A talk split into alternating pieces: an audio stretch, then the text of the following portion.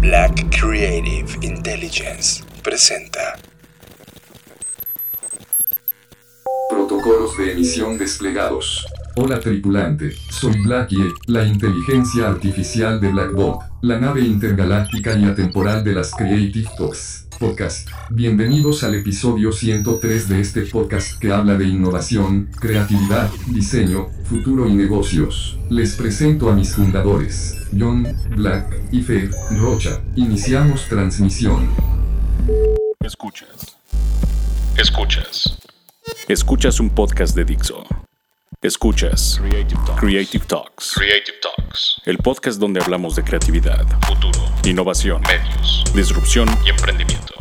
Con Fernanda Rocha y John Black. Por Dixo. La productora de podcast más importante de habla hispana. Por Dixo.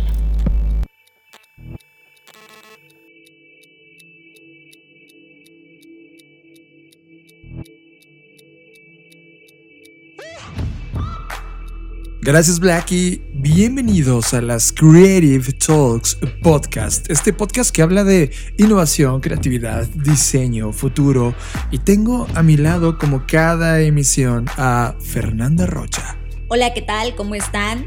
Como siempre, es un placer saludarles donde quiera que estén y en el tiempo que ustedes ahora mismo estén.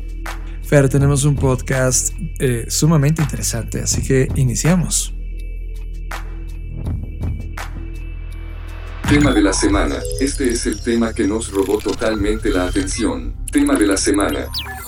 Fer, estaba leyendo un artículo de, publicado en Stanford, en donde en la revista Stanford, en donde hablaba de un tema que, que, que, me cautivó totalmente porque está pasando a una generación que lleva a la delantera en el planeta Tierra y son los nacidos entre 1950 y 1970. Están llegando a un punto de sus vidas en donde se están dando cuenta, y esta realización de toda la experiencia que están teniendo. Ya es gente que lleva 50 años, un poquito más en el planeta Tierra, y están llegando a conclusiones que necesitamos tener en el radar, sobre todo si tú eres de las generaciones que naciste en los 80s, 90s, y, y, y, definitivamente te das cuenta que la vanguardia de los humanos que están envejeciendo, estos adultos mayores que ya entraron en esta fase, eh, pues ya de una maduración dentro de la vida de este planeta, están llegando a conclusiones muy puntuales. Y, me topé con un término que no había tomado en cuenta y que se llama encore. Encore. Se escribe encore en español. Y de lo que se trata es cómo esta generación de adultos mayores está reinterpretando, rediseñando su postura en el planeta. La gran mayoría de estas personas son personas que tuvieron una vida profesional activa, una eh, vida profesional que les permitió realizarse y vivir en este planeta, pero ahora mismo se dieron cuenta de que el juego no se trataba de eso y ahora mismo se dieron cuenta que perdieron todos estos años de vida y están en este momento reinterpretando la poca energía que todavía queda en sus cuerpos y en sus mentes y en sus corazones para focalizarlo en dos temas importantes. Uno, en el significado personal, es decir, se van a dedicar a hacer cosas que siempre quisieron hacer, siempre se quisieron dedicar. Y la segunda, tiene esta actividad que está ligada al impacto social. Hay un profesor que se llama Rob Chess. Él es un profesor del Stanford Graduate School of Business y su materia que enseña es sumamente interesante. Se llama Longevidad, Implicaciones y Oportunidades Comerciales, en donde dice que eh, el viejo mapa de lo que nos habían enseñado, de lo que tenía que ser una carrera donde tú ibas a la universidad, eh, conseguías un trabajo, eh, eras estable en tu trabajo, te enamorabas y te casabas, tenías hijos, te endeudabas, tenías una casa, comprabas tu coche, te endeudabas, luego te jubilabas, que esa es una palabra que también empieza a ser ya fuera del radar de la actividad actual. Hoy todo ese, ese, ese mapa que estaba totalmente prediseñado para ti, hoy ya no está ahí. y ahora está empezando a tener una concepción de rediseño sobre estos valores y prioridades personales que están cambiando de forma radical. Con toda esta foto, Fer, me acuerdo de una película, no sé si te acuerdas, se llama The Intern, creo que se llama así, donde es, es Honey Hathaway, Carrie Hathaway. Anne Hathaway. Anne Hathaway es, es una, eh, está dirigiendo un startup de moda, ¿no? En la película y de repente llega alguien que es un adulto mayor, que tiene una experiencia muy interesante en el mundo de los negocios y la administración y, y pide ser este intern o este amateur que quiere entrar a la compañía y sucede que esta experiencia que él tenía se, se, se fusiona con la libertad creativa y Que la por juventud. cierto, el intern es Robert De Niro. Oh, sí, Robert De Niro. Y entonces te das cuenta que la fotografía de lo que está ocurriendo en este startup es que ciertamente la creatividad y la juventud que tiene la líder de la compañía es, es sumamente pujante, pero la madurez de este personaje hace que la mezcla sea excepcional. Y esto tiene que ver no solamente con, digamos que el deseo profesional de seguir aportando, sino creo que también tiene que ver con toda la reestructura y rediseño que estamos teniendo sobre ciertos conceptos, ¿no? Esto me hace recordar hace como dos años, en el 2018, eh, se publicó una encuesta donde les preguntaban a las personas, en este caso eran solo estadounidenses, en donde el 40% de los jubilados preferiría trabajar. Es decir, ellos todavía sentían como este ímpetu, no solamente físico, mental, sino de verdad las ganas de, oye, yo todavía quiero seguir sintiendo que estoy aportando. Y igual un profesor de Stanford que se llama Christopher Tonetti, y e- él decía una cosa que me parece muy importante es, no comemos todas nuestras comidas los domingos y luego nos morimos de hambre todos los días de la semana, ¿no? Haciendo alusión de, no es posible que como seres humanos nos pongamos a nosotros mismos una fecha de caducidad donde digas, bueno, cumples estos años y ya va, ¿no? Eh, entiendo que el tema de la jubilación era, estaba muy orientado a que tú recibías una retribución de tu trabajo de todos los años, ¿no? Pero creo que hoy la jubilación eh, no solo está entendida como eso, sino, ok, está bien, ya no trabajas las horas quizás que trabajabas antes, puesto que ya a lo mejor ya no tienes la misma energía o ya no quieres trabajar tantas horas, pero eso no significa que no tengas deseo de, hacer otras cosas, ¿no? Y sobre todo creo que, que este encore que se trata de darle un giro, ¿no? Es como, ok, bueno, a lo mejor toda la vida me dediqué a como en el caso de la película que estamos hablando, ¿no? Me dediqué a asesorar a no sé qué negocios, pero hoy podría, eh, pues no sé, a lo mejor darle un giro y hoy aprender de moda y hoy aprender de otras cosas que quizás no tuve el tiempo o no me di el tiempo de aprender mientras estaba desarrollando mi carrera profesional. Y justamente es que eso es lo que queremos poner en la mesa. Eh, tú estás escuchando este podcast y tienes una forma de entender e interpretar la vida en este planeta, pero ahora mismo el entender qué es lo que va a seguir en los años siguientes. Es decir, la, la pregunta es cómo te vas a ver tú en el 2040. ¿Qué cosas vas a estar haciendo en el 2045? ¿Qué cosas en el 2035 marcan el ritmo? ¿Y qué cosas pueden iniciar hoy que estás en el 2020? Es decir, por primera vez en esta línea de tiempo tienes oportunidad de sentarte y verdaderamente con, con todo el juego en la mesa comenzar a diseñar este camino. Y algo que nos está enseñando la generación que está encima de nosotros, la generación que nacieron en los 50, 60, en los 70 del siglo pasado, que ahora están entrando en esta madurez de su vida, en esta tercera edad, pues el gran secreto que están descubriendo es que el mundo que ellos estaban esperando que fuera, fue equivocado en muchos aspectos y apenas ahora con, con la poca energía que queda en sus cuerpos están realmente conectándolos a las cosas que siempre quisieron hacer desde el inicio.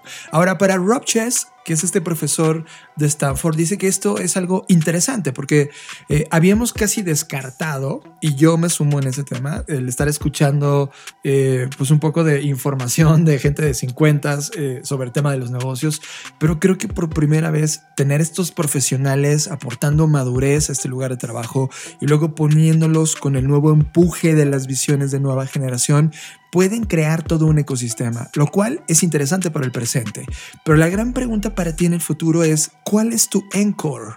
Es decir, ahora mismo que estás con este contexto alrededor llevándote, ¿cómo vas a planificar el resultado de esta oportunidad inesperada que estamos viviendo? ¿Cómo vas a ser tú? ¿Cómo vas a pivotear? ¿Cómo te vas a sumergir en este nuevo orden eh, profesional y humano, en este territorio que nos va a tocar llevar todo el 2020 hacia 2030? ¿Y cómo finalmente pones una meta de destino temporal? que puede ser este 2031 o 2030 para redescubrirte a ti mismo y reconectar con las cosas que realmente te importan, Fer.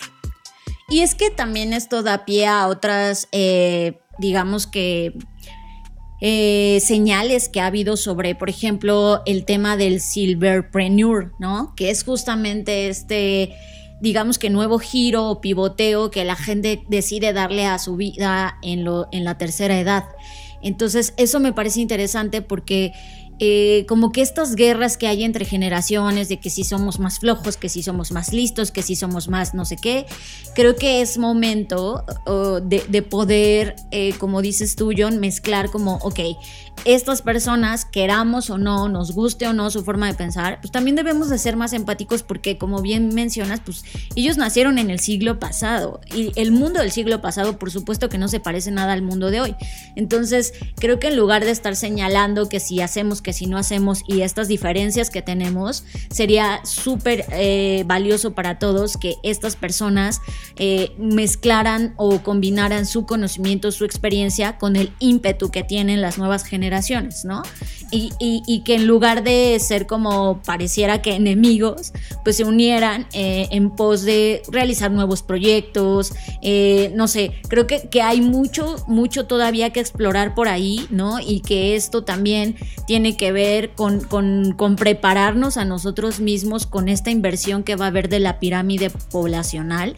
Recordemos que en, en 10, 15 años, 20 años, vamos a ser más las personas en esta fase de la vida de la tercera edad. Entonces creo que desde hoy, eh, y no creo más bien, estoy convencida que desde hoy podemos apuntar a ese futuro, a esas cosas que queremos hacer, que queremos vivir y darle como una segunda carrera a nuestra vida, ¿no? Que, que no se quede como, ay, bueno, ya llega a los 55, los 60 años y bye, sino que desde hoy podamos planear, ok, eh, sí quiero obviamente ahorrar y creo que el tema del ahorro es algo que también se tiene que trabajar eh, porque justo esta generación pues fue de las primeras que se topó con este tema de que la jubilación no era lo que esperaba, ¿no? Eh, como que el sistema había fallado. Ojo, aquí no estamos diciendo que, que no ahorres para tu retiro, ¿no? Sino más bien que dentro de estas planificaciones o planes que hagas, de, ok, por un lado está el tema del ahorro, pero por otro lado también está el tema del el ser humano que tú vas a ser a esa edad o el que te gustaría ser. Y desde hoy trabajar en pos de eso y de no solo, ay, bueno, yo en los 50 ya nada más quiero recibir mi dinero y bye, ¿no? Sino verte como una persona que, puede aportar, que, que puede seguir produciendo, siendo productivo, siendo creativo ah, y, y, que no está peleado con que pues estés llevando la vida que tú quieras, ¿no? Disculpen creadores, ¿me permiten un comentario? Sí, Blacky.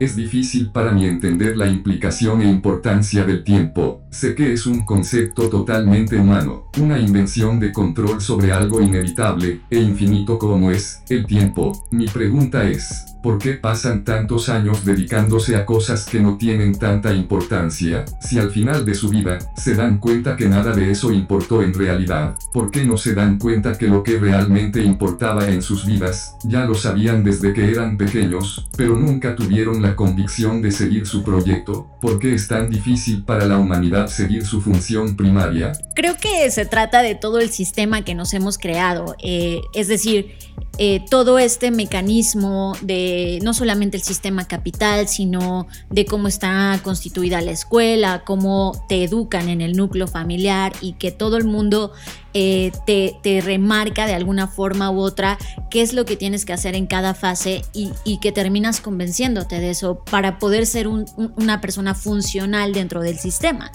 Y a veces tomar las decisiones de enfrentar lo que realmente quieres hacer, pues te hace ir en contra de toda esa corriente y es muy difícil para un ser humano distinguirlo. Qué, qué pregunta tan profunda viniendo de programación. Eh, yo recuerdo, Fer, cuando entré, dejé la escuela pública por algún momento, estuve en la Universidad Nacional Autónoma de México y comencé a estudiar en el Tecnológico de Monterrey, con toda la perspectiva de lo que significaba ser una institución tecnológica. Y estando en el TEC de Monterrey, Ciudad de México, en ese momento el rector de, de la zona centro hablaba sobre un dato que a mí me congeló. Hablaba de cerca del 78% de todas las personas que estaban eh, terminando un estudio, licenciatura, el 78% no se estaban dedicando a lo que habían estudiado. Lo cual a mí me parecía como, entonces, ¿para qué fregados estaban estudiando, no? Hoy esos datos siguen vigentes, es decir, las personas cuando estudian un algo terminan no dedicándose a eso. Y eso, Blackie, creo que es un tema de despropósito. Es decir, de repente todo el mundo empezamos a estudiar algo porque creímos que eso nos iba a dar dinero, porque nos entrenaron a ser entes funcionales en el status quo de la cultura. Y te das cuenta que cuando terminas de estudiar no necesariamente conectaba con lo que querías y empiezas a hacer otro tipo de conexiones lo cual lo te hace disfuncional en el papel, ¿no? Pero cuando eso se alarga en la línea del tiempo y sigues conservando el status quo, cuando llegas a tu tercera edad, en esta edad de 50, 60 años como humano en este planeta, pues viene un tema de, de desconexión y despropósito enorme. Creo, Blacky, que el problema es que las reglas que fueron creadas y diseñadas para una sociedad que durante un tiempo funcionó, y estoy hablando de 1950, es decir, hace no mucho, a 1970-80, que es donde tuvimos 30 años de una intensidad con estos pensamientos muy funcionales, hoy, 40 años después a ese momento, no funciona igual.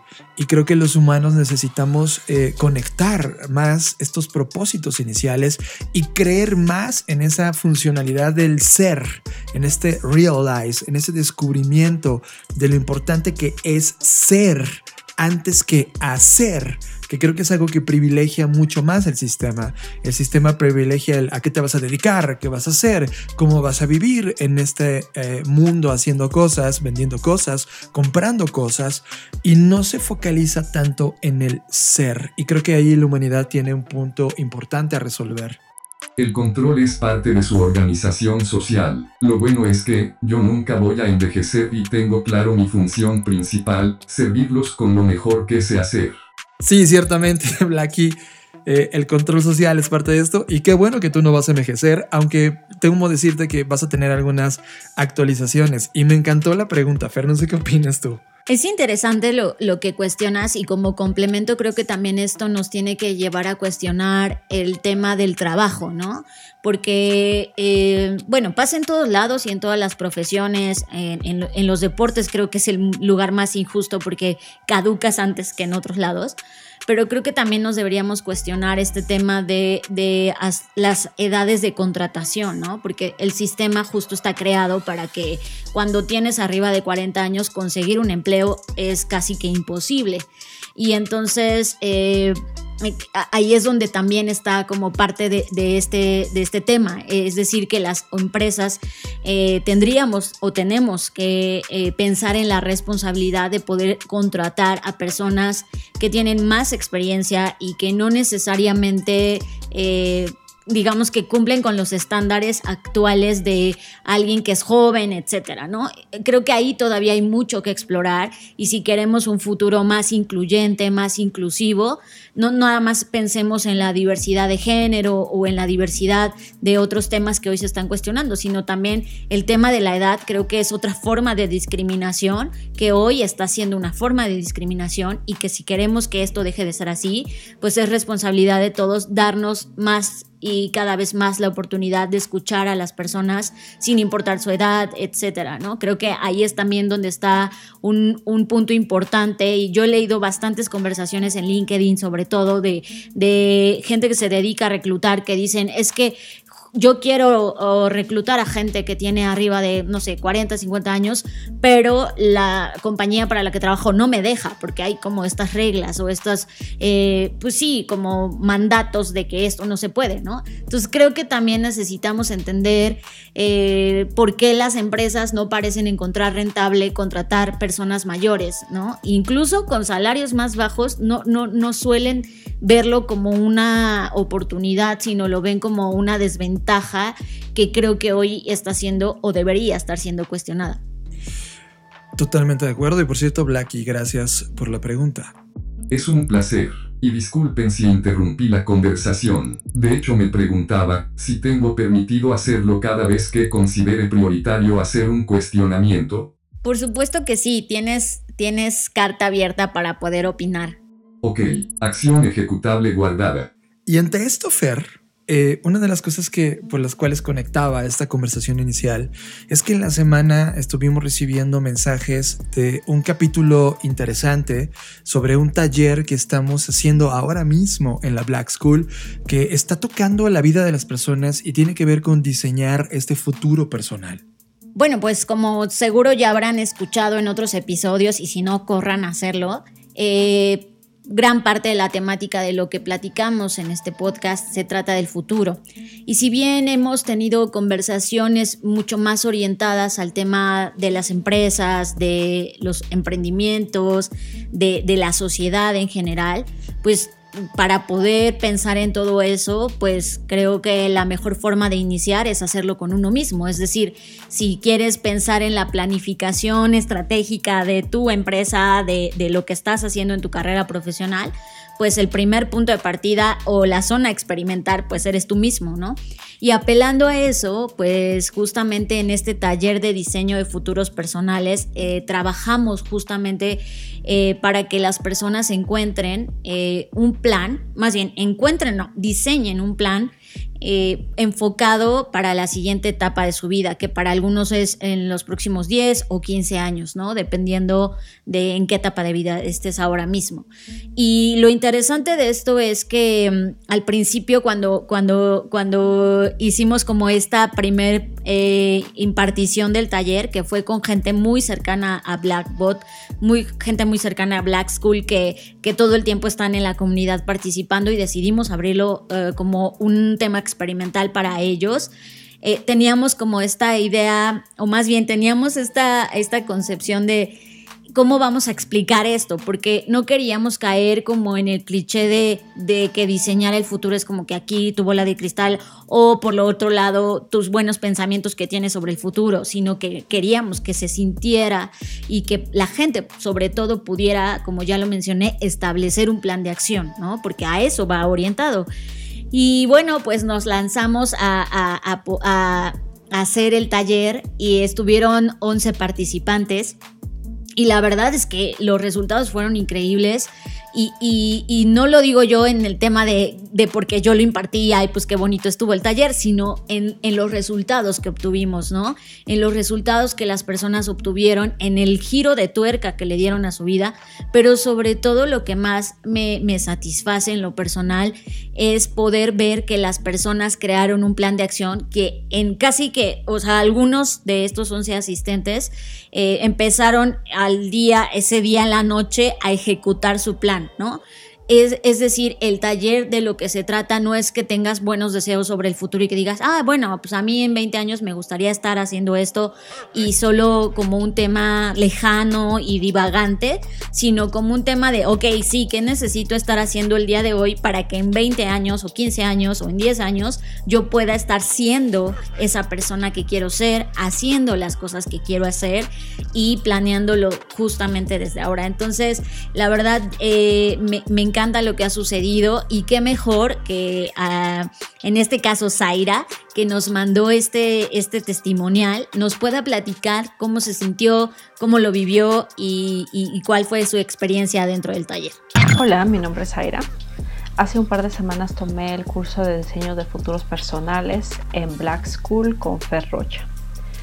La verdad es que el curso estuvo increíble me, o sea, hoy dos semanas hacia el futuro, puedo decir que, que me está ayudando a, a, tener justo un plan mucho más estructurado de hacia dónde quiero ir y no solo hacia dónde quiero ir de aquí a dos semanas, seis meses, un año, sino de aquí a dónde quiero ir a los próximos 10 años de mi vida, 15 años de mi vida.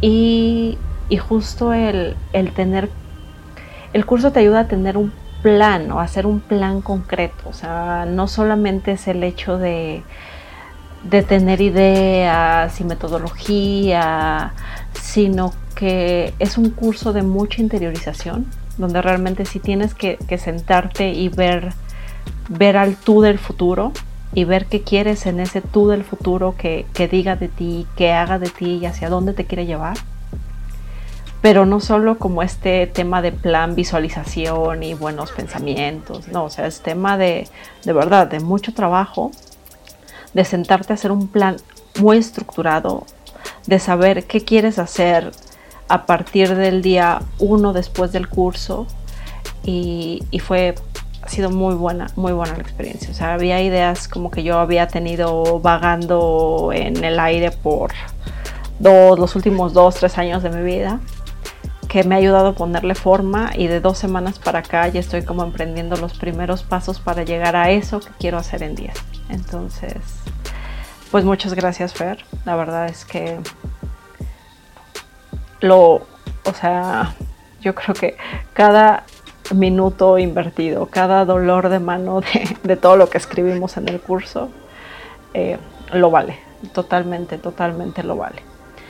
Eh, súper recomendable, o sea, súper, súper recomendable si, si tú eres alguien que, que ya está decidido a hacer algo en tu vida o que quizá, quizá no lo tengas todavía tan claro, pero quieras llegar a tener esa claridad de hacia dónde quieres ir o tener la claridad al menos de hacia dónde no quieres ir, creo que ese es un, es un curso perfecto.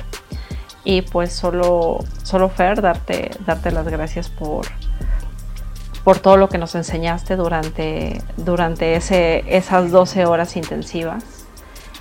Me llevo, me llevo, estoy utilizando cada una de las herramientas que nos dejaste. O sea, sigo teniendo mi, mi, mi cuaderno con las notas y yendo y viniendo hacia él. So, muchas gracias, de verdad es un curso, es un curso increíble y es un curso que, que te lleva a la práctica si pudiera definir en pocas palabras qué me ha dejado el curso, es que me llevó a la práctica. Me dejó de solamente tener ideas de sueño a tener ideas manifestadas o ideas transformadas en un plan de acción específico. Bueno, y como ya sabrás, si bien nosotros rompimos la zona del tiempo y estamos en, en algo, en una cápsula temporal, pues estamos haciendo todo lo posible para coincidir con ustedes. Así que el próximo 6 de octubre va a iniciar eh, la segunda generación de este taller, de este taller de diseño de futuros personales. Y tú te estarás preguntando para quién es. Y, y te voy a dar algunas pistas. Si te cuesta trabajo en este momento visualizar tu futuro y pensar en ello te crea ansiedad e incertidumbre, esto es para ti. Si estás preocupado por tu futuro, si te sientes perdido, si tienes dudas de qué vas a hacer con tu vida, si sientes que todo se va se está yendo al carajo y que todo esto que está ocurriendo en el mundo te abruma y sientes que te da mucho miedo, ansiedad, inseguridad, etcétera, o necesitas un empuje, un motor para la acción, si a lo mejor tienes idea de cuál es tu propósito de vida, pero te cuesta identificar cuáles son todas esas acciones intermedias que tienes que ejecutar. Bueno, este taller es para ti. No importa la edad, eh, siempre y cuando eh, seas mayor de edad, eh, puedes tomar este, este taller. y pues si te gustaría planificar los siguientes 10 o 15 años de tu vida, por supuesto que este taller es para ti. Así que recuerda que comenzamos el próximo 6 de octubre y pues nos vemos en el futuro. Durante mucho tiempo nos han enseñado que hay que vivir el presente, porque no sabemos qué nos va a deparar el futuro. Pero nosotros no estamos nada de acuerdo con eso. En Black School jugamos con las líneas del tiempo y creamos el taller de futuros personales. Un taller que te permite reflexionar sobre tu pasado, analizar tu presente, dar voz a tu futuro y diseñar un plan para alcanzarlo. Un taller que utiliza los métodos que han sido practicados por futuristas en todo el mundo a lo largo de varias décadas para obtener un plan específico para tu siguiente etapa de vida y planes de contingencia para cambios inesperados. Taller de Futuros Personales. Aplicaciones abiertas ahora mismo. Tiempo de arranque 06 de octubre de 2020. Taller de Futuros Personales. Black School. Y como ya se los habíamos dicho en el episodio 100, que fue hace dos episodios, vamos a tener estos tripulantes subiéndose a las Creative Talks podcast. Y tenemos a la primera que es una gran amiga nuestra. Eh, ha sido durante bastante tiempo desde que Blackbot fue fundado. Hemos tenido colaboraciones increíbles con ella y cada vez que volvemos a hacer que las líneas del tiempo coincidan, seguimos haciendo cosas increíbles. Así que le damos la bienvenida a nuestra tripulante. Hola, ¿qué tal? Mi nombre es Nancy Salazar y estoy hiper emocionada de ser partícipe de este fabuloso podcast llamado Creative Talks. Créanme que estoy muy emocionada, soy súper fan del contenido que se publica aquí y bueno, el ahora ser tripulante de esta nave pues me emociona mucho más y siento una gran responsabilidad para conmigo misma. Así que espero que todo el contenido que vaya a compartirles a partir de ahora en adelante sea muy benéfico para, para todos y evidentemente pues lo ejecuten en su día a día de acuerdo a las recomendaciones o notas que les comparta. Y bueno, para darles una pequeña introducción, las participaciones que yo voy a tener van a ser inclinadas a hablar, a hablar de temas relacionados con toque tecnológico, eh, de innovación y tendencias tecnológicas que son áreas o temas en los que me muevo de manera profesional. Así que en esta participación pues me gustaría hablar acerca de un movimiento que acaba de surgir en torno en el tema de los que estamos en el rollo de la programación y es enfocado a que en este movimiento llamado programación verde busca que todos los programadores, todos los que nos dedicamos a la cuestión de desarrollo de software, escribamos menos líneas de código para combatir la emergencia climática. Si bien la emergencia climática es un tema que eh, siempre me ha preocupado y creo que a todos como, como habitantes de este planeta debería de preocuparnos también. Sin embargo, últimamente a raíz de la pandemia, pues el uso de, Internet, la transferencia de datos y todo esto que acontece en cuanto a, tecnologías de la información se refiere, pues también genera una huella de, contaminación y un impacto negativo hacia nuestro mundo, hablando en el sentido ambiental. Y bueno, pues entonces les comentaba que este movimiento, he bautizado como programación verde, busca disminuir la huella de carbono diseñando páginas web con el mínimo código posible. Como sabremos, programar una web requiere electricidad para funcionar y en cuanto más pese esta página web, pues más energía demanda. No importa que sea solamente un correo electrónico o que solamente hagas alguna búsqueda en San Google, al final del día demanda energía. Y bueno, en el caso de las páginas web, resulta que entre mayor HTML tengan, HTML en las páginas web viene siendo este lenguaje de marcado el que le da la, estructura a los sitios web. Entonces, entre más, más HTML tengan estos sitios web, pues mayor impacto medioambiental es el que causan. Y bueno, esto surgió porque Dani, un, un programador que se llama Dani von Kuten, es creador de un plugin de MailChimp que se usa en WordPress y bueno, este programador se dio cuenta de la cantidad de, energía que se consume al utilizar el plugin que él desarrolló. Y esto lo hizo reduciendo líneas de código que él había creado dentro de su, dentro de su mismo plugin. Y bueno, él comenta que cada vez que alguien instalaba este plugin que él desarrolló, incrementaba el peso de la web. Eso quiere decir que consumía más energía debido a que el servidor tenía que enviar al navegador no solo la información de la misma página, sino también la del código del plugin desarrollado por este programador llamado Danny Von Kuten. Tomando en cuenta que solamente estamos hablando de un plugin, ahora si lo, si lo exponenciamos o si lo vemos de una manera más general, pues el proceso de millones de webs eh, de, ejecutando este mismo plugin, pues entonces el, el, impacto que se genera en cuanto a electricidad se refiere, pues es, es mayor. Y bueno, este programador lo que hizo pues fue reescribir parte del HTML para optimizar el uso de este código. Él comenta que según sus estimaciones, con esto ayuda, a reducir pues el impacto en cuanto a la huella de carbono se refiere. Él lo estima en 59 toneladas. Lo ejemplificándolo, comenta que podría ser el conducir un coche al menos por 421 mil kilómetros. Esto me hace pensar que ahora mismo el cambio climático provocado por la tecnología cobra aún más relevancia. Y no me dejarán mentir, pues a raíz de la, de la aparición de, esta pandemia, pues la mayoría de las actividades, eh, tanto laborales como escolares y demás, pues han migrado eh, gran parte de ellas al online, al mundo digital. Entonces, imaginemos ya de manera eh, resumida todo este incremento de, utilización de, Internet, pues de esta manera sí deja un gran impacto, al menos en el aspecto del ambiente en nuestro mundo. Hay un estudio que señala que actualmente los centros de datos consumen entre el 1 y el 3% de la electricidad de todo el planeta.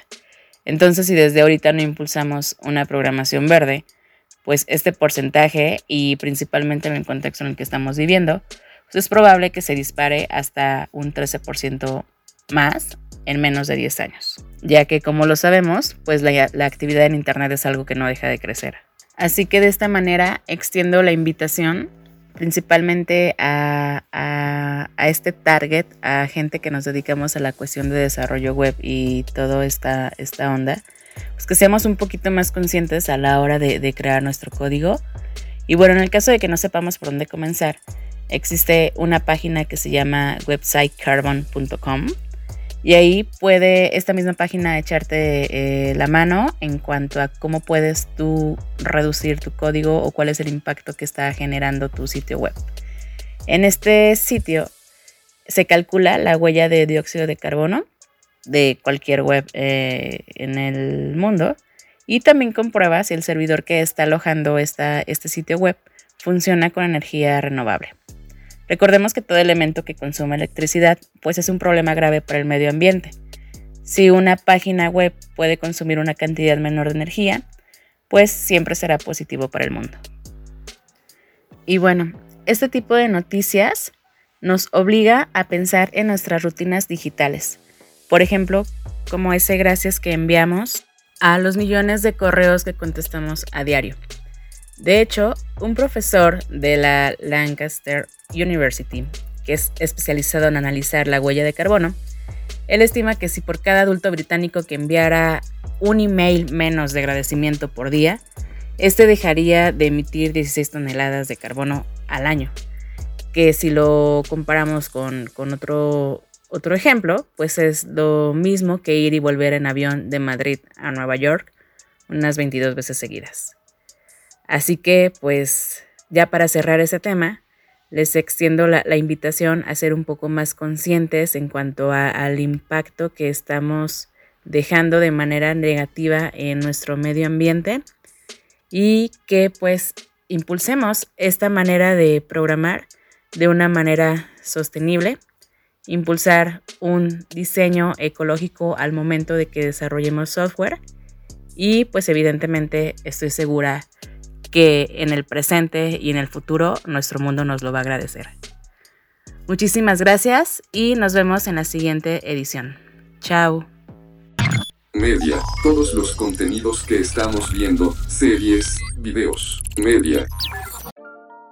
En este tiempo, Fer, sí que hemos tenido tiempo para estar viendo series que teníamos retrasadas, algunas series que no conocíamos o películas que no conocíamos mutuamente Pero uno de los, de los temas interesantes que ocurrieron en estas dos semanas es que nos sentamos a ver el documental de Jeff Orlovsky que se llama The Social Dilemma, que e, es un tema que ya veníamos platicando alrededor de estos últimos tres años, sobre todo en las Insanity Bootcamps, cuando hablábamos de social media y que nos, nos preguntaban muchísimo también cómo estaba evolucionando la sociedad red y cómo este eh, movimiento de influencing y cómo las redes sociales estaban metidas en el tema de tiempo y cómo estaba capturando nuestra atención.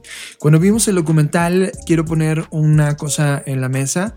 No es un documental que vaya a ganar premios, no es un documental creado para tener una fotografía excepcional o tener una discusión nice y fancy en el mundo de las reseñas de cine.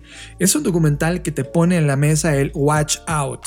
Cuidado porque si no estabas entendiendo cómo funciona la industria digital, entonces estás teniendo un serio problema de que alguien más te está controlando.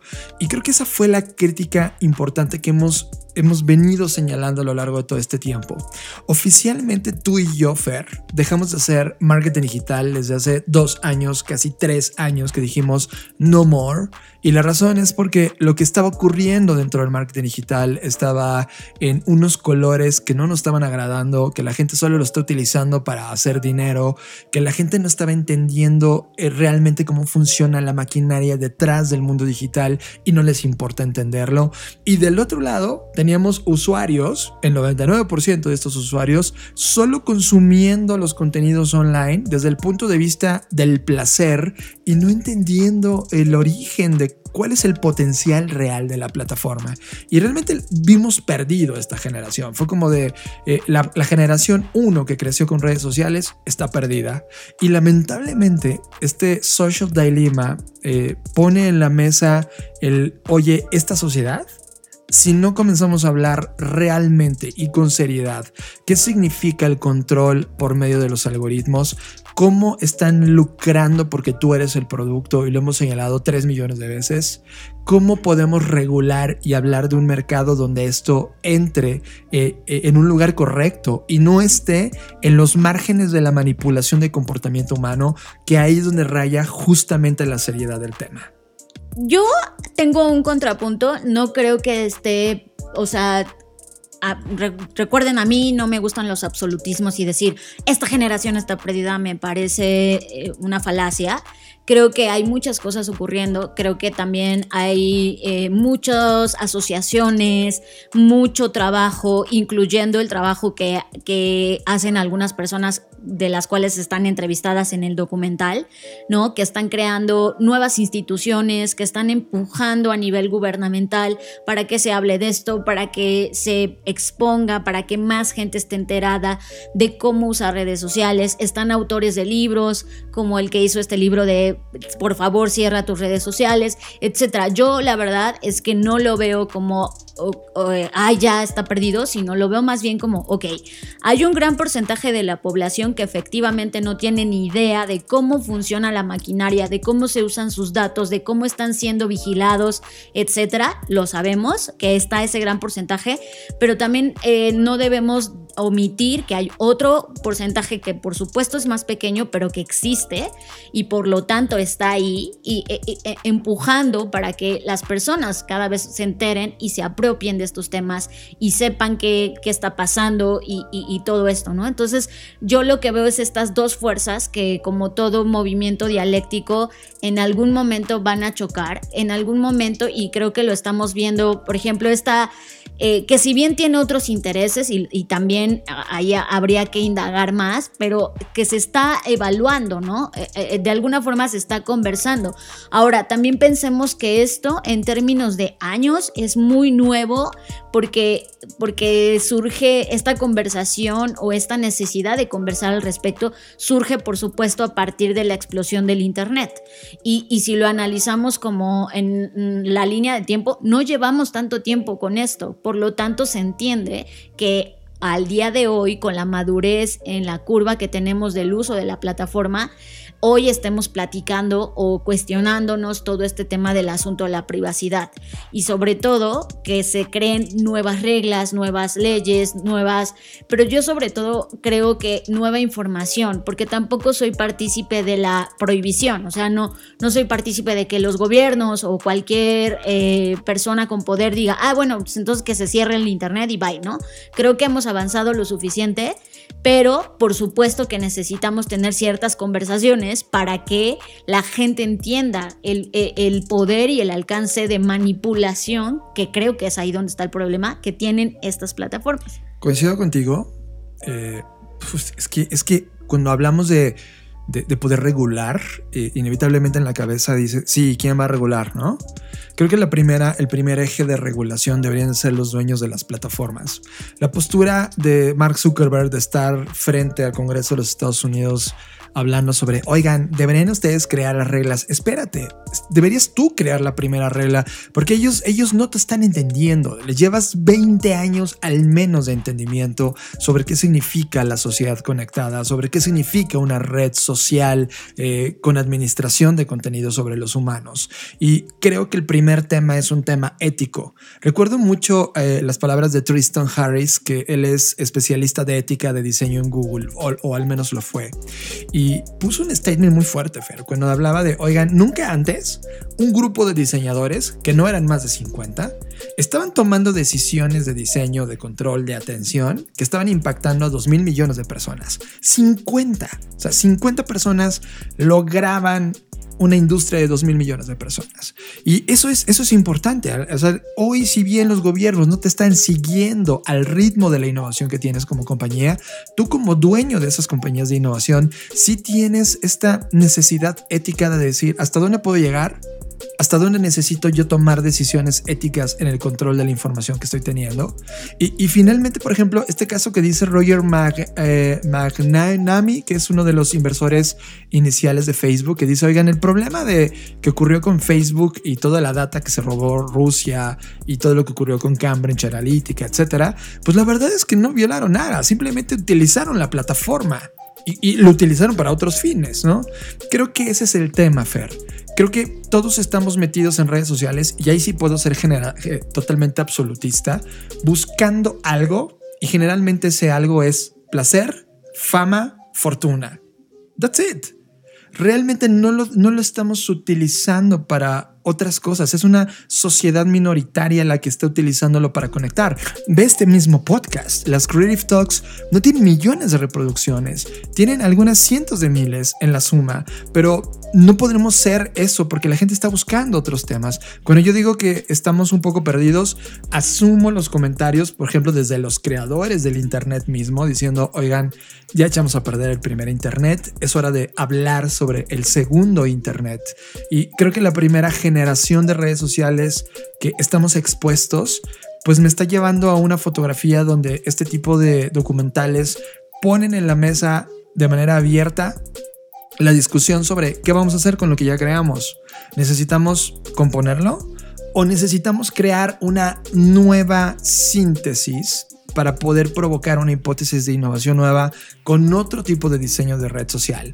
La primera foto que tomo de los comentarios que he escuchado de personas que ya vieron el documental, que no se habían detenido a pensar tanto en la implicación cultural, social, económica, su respuesta ha sido, nah, ¿no? Como, como un, nah. Y eso me preocupa. Es como de, espera, no te, no te estás dando cuenta que es eh, dedicarle tiempo a las redes sociales, te está llevando a la creación sofisticada de un algoritmo que al final del día se trata de controlarte y comercializarte? Y tu respuesta es nah. Creo que esta discusión debe ser una de las prioridades de la discusión humana, porque está provocando polarización, está provocando una no riqueza intelectual de las personas que están metidas, y ni siquiera por un tema humano, o por un, por un tema algorítmico. Y esta eh, de fragmentación social que está ocurriendo en las redes sociales. A mí realmente me, me preocupa y yo sí veo con ojos muy críticos que el documental esté puesto en la mesa y no se haya convertido automáticamente en uno de los temas prioritarios en términos globales. Creo que ni la están entendiendo, ni les está importando y sí me da miedo que sí realmente se pierda la generación por completo. Sí, totalmente. O sea, el riesgo es inminente, eso no hay duda. Pero justo por eso, por eso estamos conversando de eso, ¿no? Sobre las cosas que sí podemos hacer, las que están en nuestro alcance, están en nuestras manos. Y sobre todo creo que me quedo con una frase que, que decían dentro del documental de sé consciente. Es decir, esta, este tema de, ok, no vas a dejar las redes sociales porque sin duda, o el Internet, porque sin duda es la puerta para un mundo, ¿no? Y, eso te permite conocer, aprender, etcétera, etcétera pero sé consciente. Creo que esa es la parte que se une con otras charlas y otras conversaciones que tuvimos en el episodio pasado del tema de la conciencia y la trascendencia. Es, no es que la herramienta como tal sea mala, tampoco estamos en ese punto de, ay, qué maligno es el Internet. Es cómo usamos la herramienta e, e, es lo que hace la diferencia, ¿no? Y, creo que ahí es donde está el, tema. Es como, ok, sé que voy a pasar eh, horas de mi vida, minutos de mi vida al día haciendo esto, bueno, tengo que estar consciente de qué estoy alimentando, eh, hacia dónde se está yendo esta información, quién la está administrando y creo que en medida de que esta conciencia se permea a más personas, pues es entonces cuando vamos a poder tener más conversaciones porque van a surgir más preguntas, nuevas preguntas y eso nos va a permitir trabajar en eso. Yo solo quiero cerrar diciendo dos cosas importantes. Si no has visto este documental, El Dilema Social, que está en Netflix, siéntate a verlo ahora mismo con ojos críticos. Esto no es entretenimiento, esto es una foto de lo que te está pasando, inclusive al estar usando Netflix, así, así de importante. Tema número dos, pregúntate hacia dónde va. O sea, estamos en la punta del iceberg, siempre lo he dicho.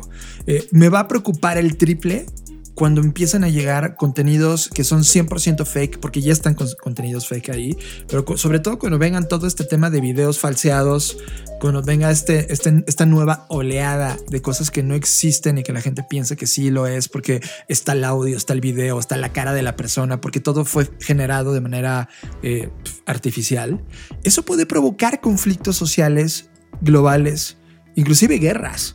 Es, esa fotografía de, ese mundo en donde tuvimos en algún momento el control y lo perdimos. En algún momento pudimos haber decidido y ahora podemos perderlo y estamos a tremendamente nada de llegar a ese escenario. Eso sí me preocupa muchísimo. Y siéntate por primera vez a ver un documental que, que realmente te, te lleve en la prioridad de la discusión porque probablemente tienes hijos pequeños o primos o hermanos que están metidos absolutamente en el mundo digital y ojo, no satanizo el mundo digital, yo vivo del mundo digital y mi aporte al mundo digital es generar contenidos que justamente compensen toda la basura de contenidos que hay ahí y logren equilibrar el algoritmo, ¿no? Pero aún así, la guerra no está ganada. De hecho, ni siquiera la estamos ganando en lo más mínimo. Y mientras tú logres despertar y entender y criticar este nuevo status quo, realmente vas a poder salir del status quo. Y, este, este, este documental del dilema social definitivamente pone la discusión ahí y necesitamos hablarla. Creo que es algo que, es importante permearla y llevarla a todos lados no por el valor cinematográfico, sino por la discusión del tema que se vuelve prioritario. When you go to Google and type in climate change is, you're going to see different results depending on where you live and the particular things that Google knows about your interests. That's not by accident, that's a design technique.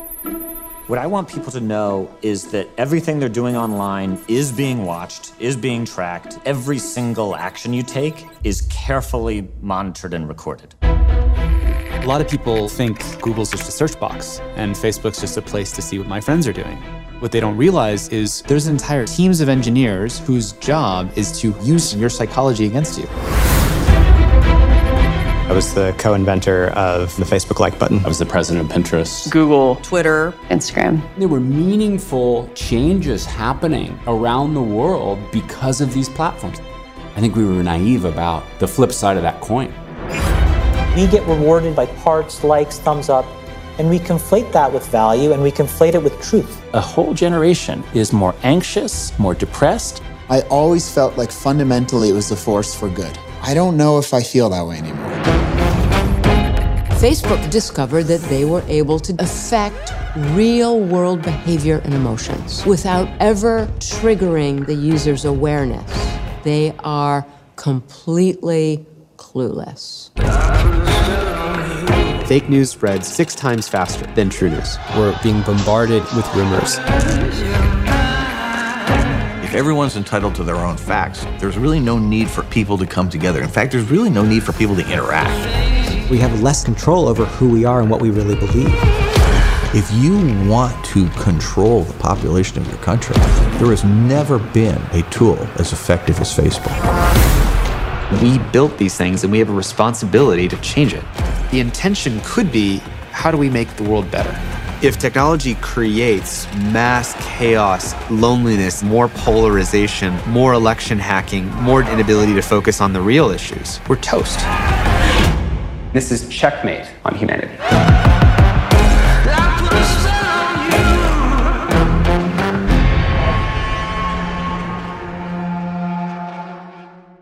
Libros. Este es el libro que nos robó la atención totalmente en la semana. Libros. Fer, en la semana, hablando de Netflix y de todo esto, eh, finalmente Reed Hastings, lo dije bien, porque siempre, siempre me equivoco. Reed Hastings, que es el co-director ejecutivo de Netflix y cofundador también, lanzó su libro que se llama No Rules Rules. Y, y- y la verdad es que cuando uno de los creadores de una de las plataformas que hoy están rigiendo el mundo de los contenidos en esta línea de tiempo, escribe algo y, pone el reflector hacia el interior de él mismo y su mente, creo que se convierte automáticamente en un libro referencial para tratar de entender cómo es que lo logró, qué principios utilizaron para poder hacerlo y cómo realmente está hoy en esta línea del tiempo siendo uno de los líderes en su industria, aunque no necesariamente eso le garantiza una posición al futuro cercano. Y, y sí es algo que tuvimos que echar un vistazo. Realmente el libro no lo tenemos físicamente y no lo hemos leído en eh, completo, simplemente hemos estado leyendo todos los fragmentos de reseñas y entrevistas que ha dado Reed Hastings al respecto. Y vamos a poner este pequeño intro donde Reed Hastings habla sobre el libro y enseguida lo comentamos. I'm Reed Hastings, CEO of Netflix, and here are five lessons I've learned over the last 20 years of Netflix. The first lesson is no rules, rules. We don't have a vacation policy. You take whatever you want. We don't have an expense policy. You spend as you think appropriate. We have only one five word principle, which is to act in Netflix's best interest. And with that, we find that employees do amazing things. Lesson number two is that a global company needs a global culture. It's been so exciting for Netflix over the last few years to expand around the world. Now we understand much more how different nations like to give feedback, and it's been very stimulating for everyone at Netflix to be inclusive of all of these different values so that we can work well together to serve our members around the world. A successful culture is one where people can disagree openly and move forward with candor. One of the big mistakes that I made about eight years ago at Netflix was Quickster, where we separated the DVD and streaming services too quickly. And what I found is that our employees did not feel comfortable telling me that this was a bad idea. Afterwards, we realized it was a bad idea, so we changed our culture to really focus on farming for dissent. It's each leader's responsibility to stimulate people to really say what they think might be wrong. For all of our leaders, including me as CEO, our job is to inspire, not to manage. If you've got high performing employees, you can broadly set context and focus on inspiration to stimulate the best creativity amongst people to create great ideas that help your company move forward. And the last lesson is to open the books, share information broadly inside the company so people have the information they need to make great decisions for the company. And it's all about freedom and inspiring people to serve our customers.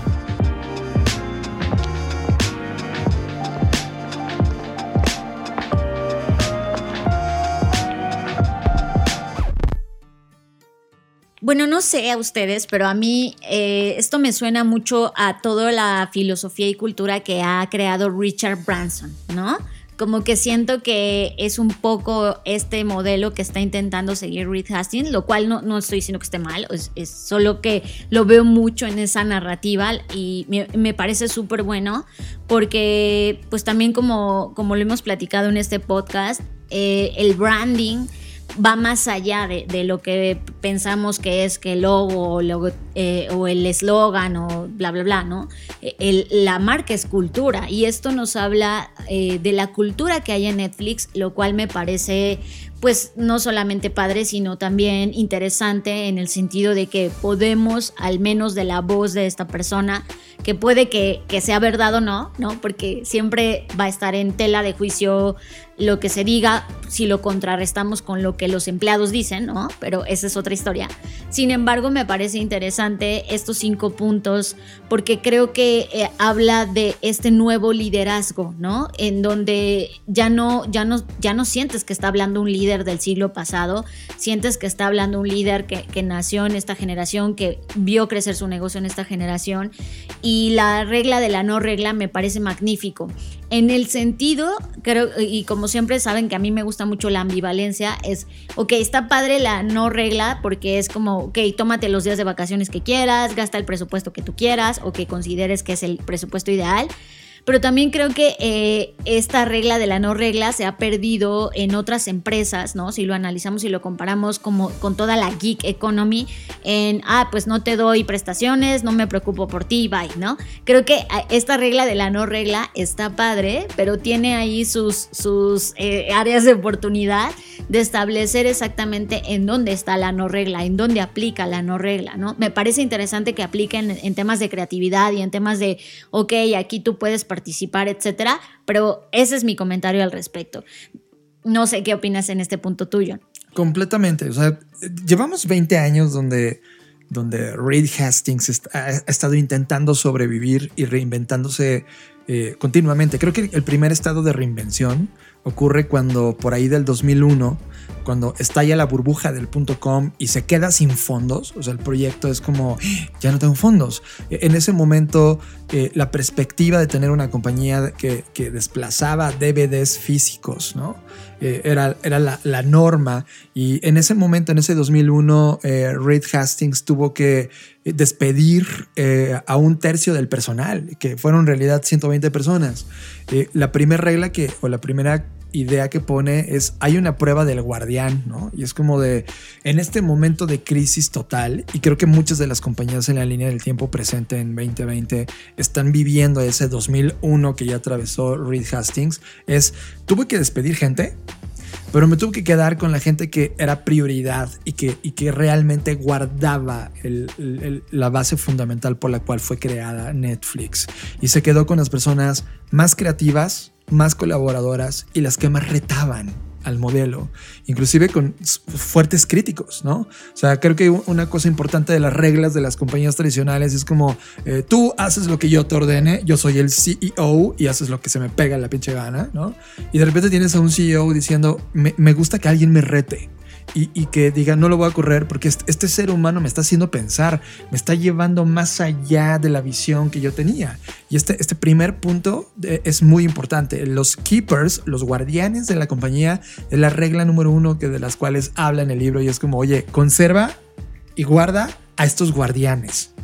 Y eso se une con, con la tercera regla que mencionaba sobre el, el disagree, ¿no? El el aquí todos son libres de no estar de acuerdo. Y eso, eso me parece que eso debería estar en todas las compañías, ¿no? Porque como bien mencionas John, en la mayoría de organizaciones, compañías, instituciones que tienen eh, niveles jerárquicos, cualquiera que estos sean, siempre hay un tema de los sin voz o las personas que no tienen voz ni voto y no pueden contradecir al jefe porque pues me va a correr, me va claro. a tratar mal claro. y, y, y, pues entre más estemos en desacuerdo mejor, ¿no? Nosotros mismos como, como Blackbot y como Johnny Fair pues la verdad es que yo creo que el 90% no estamos de acuerdo en las cosas que pensamos, pero eso es justo lo que hace Blackbot, Blackbot, ¿no? Lo que lo enriquece, lo que... Eh, y, ustedes saben que yo siempre lo he dicho aquí, eh, este tema del amplio espectro pues se refiere justo a eso. Es como si solo te juntas con gente que te va a dar la razón o si solo tienes empleados que te van a dar la razón, de verdad que eso te va a llevar tarde o temprano al fracaso, ¿no? Porque no permites que la gente te diga, oye, esto no debería ser de otra forma, no permites que se te cuestione y por lo tanto no puedes mejorar. Y, me parece muy valioso que, que, lo mencione, al igual que el tema que lo uno con el, punto 2 de la cultura global, ¿no? Y eso, eso me parece todo un reto, es decir, que tengas una empresa que llegue a todo el mundo, eh, pues también te pone frente a retos en donde hay cosas que culturalmente pues no son iguales en un país y en otro, ¿no? Y que a lo mejor en México es de una forma, pero en Estados Unidos es de otra, pero en Europa es de otra. Eso me parece todo un reto y muy enriquecedor. O sea, es decir, yo por, por ejemplo ahora que estoy en esta red de, de train watching, donde, donde estamos como los spotters, me, no saben, me parece una locura cómo ver los contrastes de Asia, de Europa, de América y, lo veo como espectador. Ahora imagínate que estés inmerso en, diferentes culturas, sí me parece muy retador, pero sobre todo muy atractivo. Y lo vemos también en las narrativas, ¿no? Cuando ves una serie que viene de Alemania contra una serie que viene de Estados Unidos, contra una serie mexicana, logras ver estas diferencias culturales, pero también eso es lo que enriquece a la misma plataforma y por lo tanto a la compañía. Sí, una, una absoluta diversidad. Y creo que, creo que la ha liderado a través de la responsabilidad. O sea, habla de una madurez corporativa, de decir, oye, mis empleados no necesitan aprobación previa. O sea, si quieren invertir, si quieren hacer movimientos y, hacer movimientos estratégicos, pues que los hagan. El tema es que lo único que no voy a aprobar es la estupidez. O sea, es como, si hiciste algo tonto y claramente estaban los datos ahí y pese a eso lo hiciste y te salió mal, güey, estás mal. Entonces ahí sí entra con toda su contundencia. Ahora, eh, es, es, claro que, todo lo que ha pasado dentro de Netflix ha sido una crisis constante. O sea, hoy Netflix, pese a que es la líder en la compañía, eh, el líder en su mercado, pues sigue siendo una compañía que está reinventándose todo el tiempo. Y por ejemplo, una de las, de las políticas de retroalimentación y libertad nacieron en los 90, Fer. Resulta que Reed Hastings estaba trabajando en una compañía que se llama Pure Software, por ahí de los 90 y le dedicaba tanto tiempo como empleado a esa, a esa compañía que lo llevó a una crisis y frustración con su esposa y dado que estuvieron yendo constantemente a estos consejeros matrimoniales para, para reponer todo lo que había sucedido, una de las reglas que sucedieron entre ellos dos es que se, iban a decir las cosas de manera directa, aunque doliera. Y eso lo llevó a la compañía todo el tiempo y, y así ha sido un poco de liderazgo o un mucho de liderazgo que ejerce. Y esto me lleva a una conclusión de la semana que tuvimos tú y yo, Fer que se alimenta de dos frentes. El primer frente es deja morir lo que tiene que morir que es una palabra que, o un concepto que realmente nos ha venido pasando en los últimos seis meses en la línea del tiempo que estamos. Y es como, no, hay que forzar nada. Si no quieres colaborar con algo porque inclusive tú sientes que ya no hay, déjalo morir. Y la segunda frase, tú la dijiste ayer cuando teníamos una reunión financiera sobre los resultados que hemos tenido en la corporación Blackbot, en donde estamos muy contentos de lo que ha sucedido al interior. Y una de las frases que tú decías es que las relaciones debieran acabarse en el mejor momento de las relaciones. Y creo que esas dos frases, deja morir lo que tienes que morir y retírate cuando está en la mejor de las relaciones, son dos cosas que no hacemos y cuesta trabajo. Sí, claro, es, eh, y, eso lo, lo un ejemplo personal. Es como si ahorita dijéramos, bueno, bye, porque estamos en nuestro mejor momento, John, gracias por todo, adiós, ¿no? Es duro. Yo, te diría, no es, no es ni de cerca el mejor momento. sí, ese sería un buen pretexto. Pero a lo que voy es que, eh, y voy a poner un ejemplo donde quizás lo podemos ver más claro. Eh, a nosotros nos gusta mucho la Fórmula 1, ¿no? Y bueno, es, es un deporte muy apasionante porque no solamente por la infraestructura tecnológica, sino por los pilotos que están ahí, porque son los más veloces del mundo, etc. Hay muchas cosas que nos encantan del deporte. Pero una de las cosas que ha ocurrido ahorita es que varios eh, pilotos están atravesando pues procesos de cambio, de cambio de escudería, etcétera, ¿no? Y, y, yo platicaba con Johnny y le decía, es que este eh, tal piloto eh, digo, no importa quién sea, pero un piloto que está ahí en la fórmula. ¿Quién? ¿Sergio Pérez? No, no, no, no, o sea, como que hemos venido hablando de varios pilotos, ¿no? Entonces no, no le quiero poner un nombre. Entonces, eh, debería retirarse ahorita porque es su mejor momento, ha ganado tantos premios, etcétera, ¿no? Y eso lo traspolamos al tema de los negocios, en donde dices, cuando está en el clímax de la relación, es cuando debería terminar, porque es tu mejor momento. es, es cuando te despides de tu carrera y dices, esto es lo mejor que estoy dando, esto es lo mejor que nos va a pasar y entonces no esperar a que vaya en declive. A eso, a eso se refiere el concepto, a que no esperemos que vaya en declive y digamos, no, pues que se acabe hasta que ya termine todo. Eh, y eso nos pasa en relaciones personales, relaciones profesionales, que te esperas a que todo venga en este declive eh, para poderlo terminar o para dejarlo ir. Creo que la pregunta importante es, ¿what's next? ¿Y duele? ¿No? Es como de, ok, what's next? Si siempre hay un plan realizable, es como, sí, sigamos, ¿no? Pero cuando te das cuenta que ya llegaste al tope del What Next, es como de, híjole, esta relación ya llegó a su máximo. Del otro lado ya no veo que las habilidades que tenga van a llevarnos a otro lugar. Probablemente podemos mantener, mantenerlo y tú en tu cabeza dices, bueno, pues que se mantenga hasta que se tenga que mantener. Ese es el momento de correr. O sea, es como... sí, cuando ya te estás... Exacto, creo que esa es una buena señal. Cuando dices, bueno, pues que dure lo que tenga que durar. Bye. Bye. Es como, es el mejor momento de despedirte. 100%. Y ahora yo sí le voy a poner nombre. Hamilton, por ejemplo, la gente de Fórmula 1. Hamilton, cuando tú ves las noticias de Fórmula 1, ya está da hueva. Es decir, güey, siempre va en uno Hamilton. ¿Qué está buscando Hamilton en la carrera profesional? Destrozar los récords de Michael Schumacher. That's it. Y lo va a hacer. O sea, hoy, hoy tiene el coche, lo puede hacer este mismo año, puede romper todo, ¿no? El tema es que año con año esa industria, que es una industria basada en la innovación, no puedes asegurar que la escudería Mercedes va a seguir siendo líder en la creación de motores, tecnología, diseño, para poder siguiéndole eh, dando o proveyendo un auto competitivo a ese conductor. El tema es qué va a pasar cuando Hamilton llegue a final diciembre del 2020 y diga, ya destrocé los récords, ya lo logré, ya pasé la historia. Es a dónde voy, lo aviento un poquito más para arriba. Tiene que voltear a ver los datos reales del auto, decir, oye, esta escudería, la neta, ya no da más. Entonces, ese es el mejor momento. Ve a Michael Jordan cuando se retira, ¿no? Se retira dos veces, claro está. Pero la primera se fue en lo alto. Es como, no, yo no quiero más. Yo no quiero irme a otro equipo. Yo no quiero que desbaraten mi equipo. Sin esto, yo no soy Michael Jordan. A la chingada me voy. Y se fue. Y se fue a jugar otra cosa que fue súper mediocre. Y se dio cuenta también que era súper mediocre. Dijo, ya no más.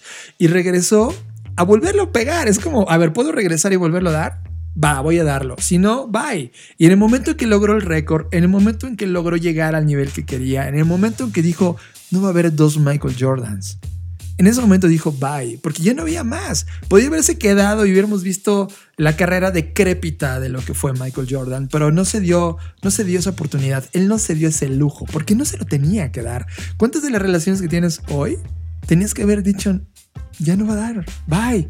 Y eso es algo que es importante en Netflix. Creo que Reed Hastings lo que ha venido haciendo es que ha dicho bye de manera dolorosa a, relaciones brutales. Por ejemplo, eh, eh, dijo, acabo de correr a la directora de contenidos en esta misma semana, la que trajo series brutales como Orange is the New Black y House of Cards y eh, inclusive eh, las nuevas películas, las nuevas series que estamos viendo. Y es como, ya no va a pasar más. Bye. Y la razón por la cual tienes que decir bye es porque ya no iba a suceder nada, llegó al tope. ¿Cuántas de estas relaciones están ahí? Y en, este, en esta regla de no rules, rules, que es como sin reglas, roquea, sería la traducción en español, es como sin reglas funciona, sería la traducción, pues me gusta, porque justamente si estás parado en la industria de la innovación, no rules, rules. Y creo que tener un CEO que justamente como tú dices, habla con estos colores de Virgin y Richard Branson, ¿no? o sea, sí suena mucho a Richard Branson, pues realmente ya tienes dos líderes globales. Hablando de una escuela de pensamiento donde, oigan chicos, este, hablemos de no tener reglas. Y, y ese no tener reglas es la única manera en la cual realmente te empuja. Ahora, ojo, Fer, voy a poner dos datos interesantes que seguro tú no tenías en la cabeza, ni yo tampoco. Primer dato, ¿Cuántos millones de suscriptores crees que hay en este momento que tiene Netflix que siguen comprándole DVDs? No tengo idea. Dos millones. Y, y, eh, yo pensé que ese negocio ya lo había tumbado. Es como de, pues ya está, ¿no? Ese negocio era del 2001. Sigue habiendo 2 millones de suscriptores de DVDs en Estados Unidos. Una de las razones es, hay dos de hecho. La primera es que no necesariamente pese a que es Estados Unidos, hay internet en todos lados de buenísima calidad. Entonces, aunque tú le pagues a Netflix, se te está friseando todo el tiempo y ya no lo quieren. Y el tema número dos es que con base en esta nostalgia que ocurre en el formato del DVD, todavía siguen ellos pues diciendo, ah, pues yo quiero el DVD. Y por, un tema de, poner, y, de hecho en la semana también recibimos un dato de cuáles fueron las ventas de los discos en vinil, y por primera vez el vinilo superó las ventas de, dispositivos físicos eh, en los récords de ventas de música en Estados Unidos, significa que todavía hay esta cultura de lo tradicional que rescata estos rituales de limpiar tu vinilo, de ponerlo, escuchar tres o cuatro canciones, darle la vuelta. Esos, esos rituales siguen estando vivos en la cultura de Netflix y no la ha desaparecido. Entonces, con todo eso eh, en la mente, con todo este pensamiento detrás de una de las industrias de contenido que más eh, innovación ha tenido en los últimos 20 años, este libro que realmente se, tiene que convertir en un libro de cabecera, No Rules Rules de Reed Hastings, está disponible globalmente y es algo que definitivamente tenemos que leer. Bueno, por último, solo me gustaría hacer una anotación sobre la última parte que habla Reed Hastings sobre Open Books, que es justo esto. Eh, eh, nunca, nunca, nunca hay que dejar de aprender, ¿no? Y sobre todo de compartir. Y, creo que eso también nos falta mucho en la cultura organizacional actual. Es decir, como que tú encuentras la solución de algo o te encuentras como con, algo que sabes que te va a ayudar y lo guardas como una ventaja de, ah, no quiero que nadie más lo sepa, no quiero que nadie más crezca, no quiero que nadie más lo, lo haga de la forma en la que yo lo hago.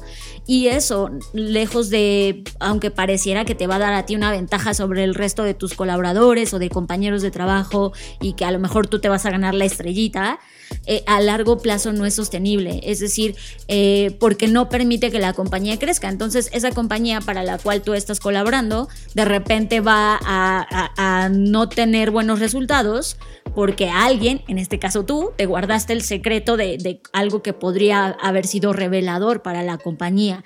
Entonces, esta parte me gusta mucho y creo que es algo que nosotros como Blackbot lo tenemos muy presente, ¿no? Sobre todo estos últimos meses hemos leído como nunca y, este tema de poderlo compartir eh, con, no solo con nuestros colaboradores, sino también con nuestros clientes, con las personas que nos rodean, porque, porque el aprendizaje no está hecho para, para estancarse o para guardarse, está hecho para compartirse y me encanta esta última regla de Open Books que tienen en Netflix, creo que es algo que deberíamos aplicar no solo en las empresas, sino en nuestras vidas, siempre estar leyendo de cosas distintas, lo, hemos sugerido en este podcast, de no solo leas las cosas que te apasionan, lo cual está padre, pues también date dosis de cosas que a lo mejor piensas que no son para ti, no sé, pienso en cosas como neurociencia o pienso en cosas de ciencia ficción, que por cierto, en el próximo podcast les voy a dar algunos datos de eso, pero esa es otra historia.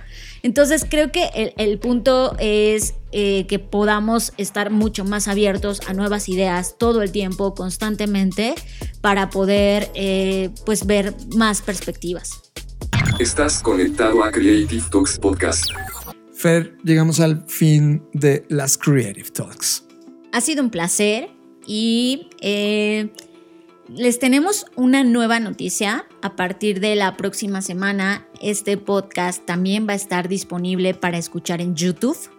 Ya sé, ustedes están pensando, pero YouTube es para video. Bueno, pues aunque no lo crean, hay muchos podcasts en YouTube y no queremos ser la excepción porque pues recuerden que nuestra misión es llegar a la mayor cantidad de personas que están interesadas en estos temas y a quienes no los conocen que también los conozcan. Entonces va a estar disponible como una lista de reproducción, así que pues cuéntenle a quien más confianza le tengan y pues nos vemos en el futuro. Yo soy Fernanda Rocha, me pueden seguir en redes sociales como arroba Fernanda Roche y a Blackbot lo encuentran como Blackbot Rocks. Yo estoy emocionadísimo, Fer, porque este, este, es un icono lo que está ocurriendo en la línea del tiempo actual. Estamos lanzando eh, Black School, que es un pensamiento, un statement muy intenso sobre el mundo de la innovación, el diseño, el marketing, eh, los negocios. Eh, diseño de futuros, etcétera, que, que en realidad tenemos y que no hay una escuela allá afuera que esté dándolo con la perspectiva, la velocidad y sobre todo el saber de cierto cómo ocurren las cosas. Después de estas colaboraciones actuales que tenemos y pasadas que hemos tenido con compañías globales y con pensamientos y proyectos brutales, todo este conocimiento adquirido y todo lo que sigue ocurriendo en, en términos profesionales con Blackbot tiene que difundirse de una manera mucho más académica. Y además, eh, la forma como están procesando las escuelas tradicionales el conocimiento nos están empezando a molestar muchísimo y decidimos crear Black School. Así que si tú estás pensando en hacer algo al respecto en términos de innovación, diseño, ya platicamos del taller de diseños de futuros personales, pero también vamos a tener muchos más contenidos académicos dentro de Black School, así que dense vuelta en Black School para que sepan mucho más. Yo soy John Black y en esta línea de tiempo hemos llegado al fin. Nos vemos definitivamente en el futuro y ya saben dónde encontrarnos. Arroba Jonathan Álvarez, tanto en Twitter como en Instagram. Y estamos ahora haciendo una experimentación que, por cierto, eh, Fer fue la primera que comenzó a hacer estos juegos. En, um, el FBS, que es el Future Business and Strategy que hicimos en febrero en el 2020 en la Ciudad de México, eh, hablábamos mucho sobre el concepto de digital self, esta forma en la cual vamos a ser representados por medio de avatares y la inteligencia artificial podría crear una representación oficial tuya que fuera recolectando información, asistiendo a reuniones, etcétera. Es decir, una parte autoadministrada de tu vida a través de inteligencia artificial, que fuera una representación oficial tuya. Este digital self como concepto está ahí. Y comenzamos a jugar con esta avatarización. Ah, me cuesta mucho trabajo decir esa palabra. Eh, es decir, ahora voy a empezar a grabar a través del canal de Blackbot eh, pequeños fragmentos de video donde cuento ideas, libros, cosas muy cortas que estoy viendo, pensando, leyendo, criticando, etcétera, y que van a estar publicadas en ese canal en donde yo me convertí en un avatar. Entonces, John Black ahora probablemente eh, inicie una carrera avatarizada y ya veremos en la línea del tiempo dónde nos lleva. Yo calculo que por ahí del 2030, 2035, este avatar nos va a dar de comer mucho más que la versión física de mí mismo y una versión física donde ya voy a empezar a entrar en mis, en mis, en mi, en mi pues, caída física, ¿no? Y el avatar va, va, a estar ahí y es, ya veremos a dónde lleva este experimento, pero por lo mientras ya pueden meterse al canal de YouTube de Blackbot y ver un poco de este tipo de videos. Así que ya está. Fer, ¿algo más que agregar? Nada más. Todo bien. Nos vemos en el futuro.